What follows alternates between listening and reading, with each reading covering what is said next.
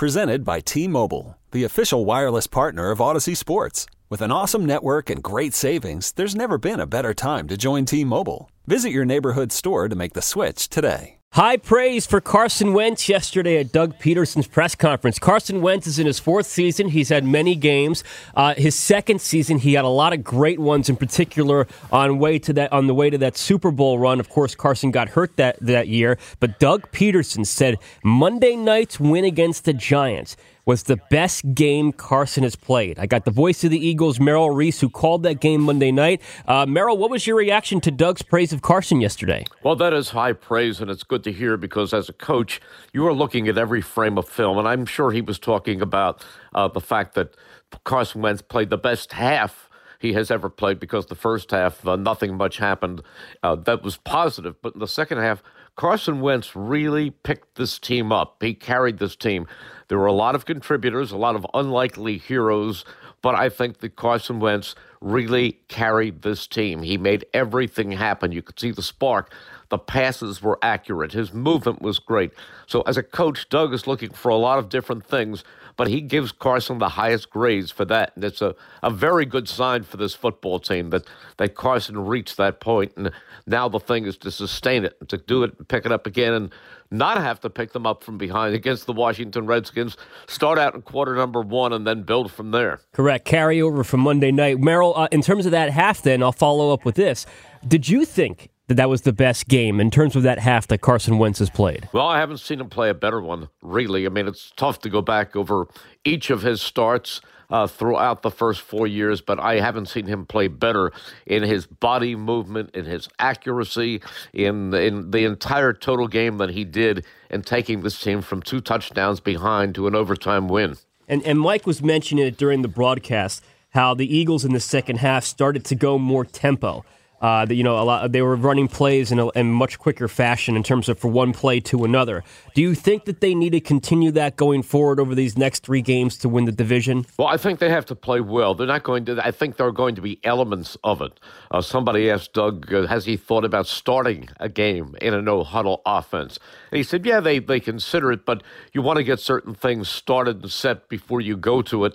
It's not something that you use on every single snap. So I think we will see elements of it. I think there will be stretches, but uh, at the same time, I don't think it's something you're going to see on every play. NFL Network reported yesterday that Alshon Jeffery's foot injury, while the complete specifics of the foot and what's wrong with it aren't known, there are still more things to learn. That that that he's done for the season, and that's obviously, regardless of what how you think Alshon has played this year, that is obviously a significant loss. How do you think that will affect Carson and the offense going forward. If Nelson Agholor doesn't play Sunday against the Redskins, Merrill, and yesterday Doug said that, that Nelson's status is still up in the air, the Eagles wide receivers on Sunday could be J.J. Arcega-Whiteside, Greg Ward, and then I guess if you want to make Josh Perkins, who's really a tight end, he could be a wide receiver too. I mean, Carson's playing with a lot of backups and former practice squad guys. Well, that's that happens. It, it's happened last year uh, with the whole secondary, where they were bringing in guys off the street who hadn't even been on rosters to try to fill in those spots. This team has been hurt in that their injuries have occurred at one department. I mean, they've been wiped out in the secondary earlier in the season, uh, and now it's the wide receiver department. Now, I'm sure that this week they will activate somebody from the practice squad. There are a couple of wide receivers on that practice squad, so I don't think they will go into this game with just three wide receivers. Uh, moving to the running backs, Merrill, I, I, Jordan Howard, who knows when he's going to come back? You know, hopefully for the Eagles' case, it's soon.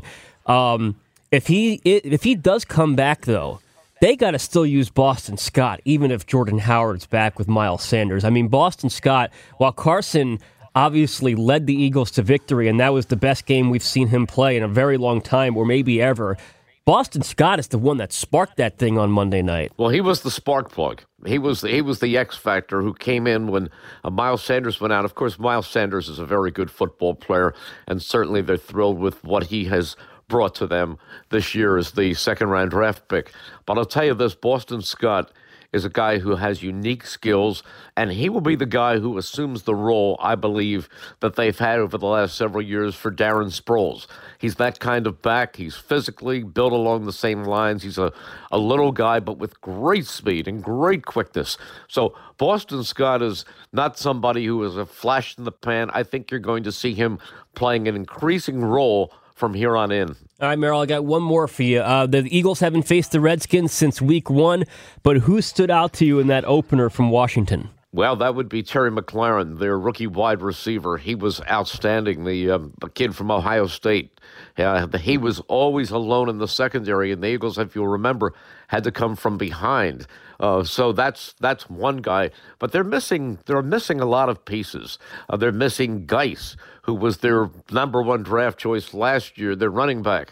So they've got uh, they do not have a full roster either, and you're talking about a rookie quarterback that the Eagles will try to take advantage of. Yeah, Dwayne Haskins. Yes, uh, so that's uh, definitely some new guys to prepare for, and some ones that the Eagles are well aware of based on how they played week one. Well, Merrill, thank you for the time as always. The coordinators speak today. Looking forward to your thoughts on what they have to say tomorrow morning. Thanks for the time. Thank you, Dave. Voice of the Eagles, Merrill Reese. This episode is brought to you by Progressive Insurance. Whether you love true crime or comedy, celebrity interviews or news, you call the shots on what's in your podcast queue. And guess what? Now you can call them on your auto insurance too with the Name Your Price tool from Progressive. It works just the way it sounds you tell Progressive how much you want to pay for car insurance, and they'll show you coverage options that fit your budget. Get your quote today at progressive.com to join the over 28 million drivers who trust Progressive. Progressive Casualty Insurance Company and Affiliates. Price and coverage match limited by state law.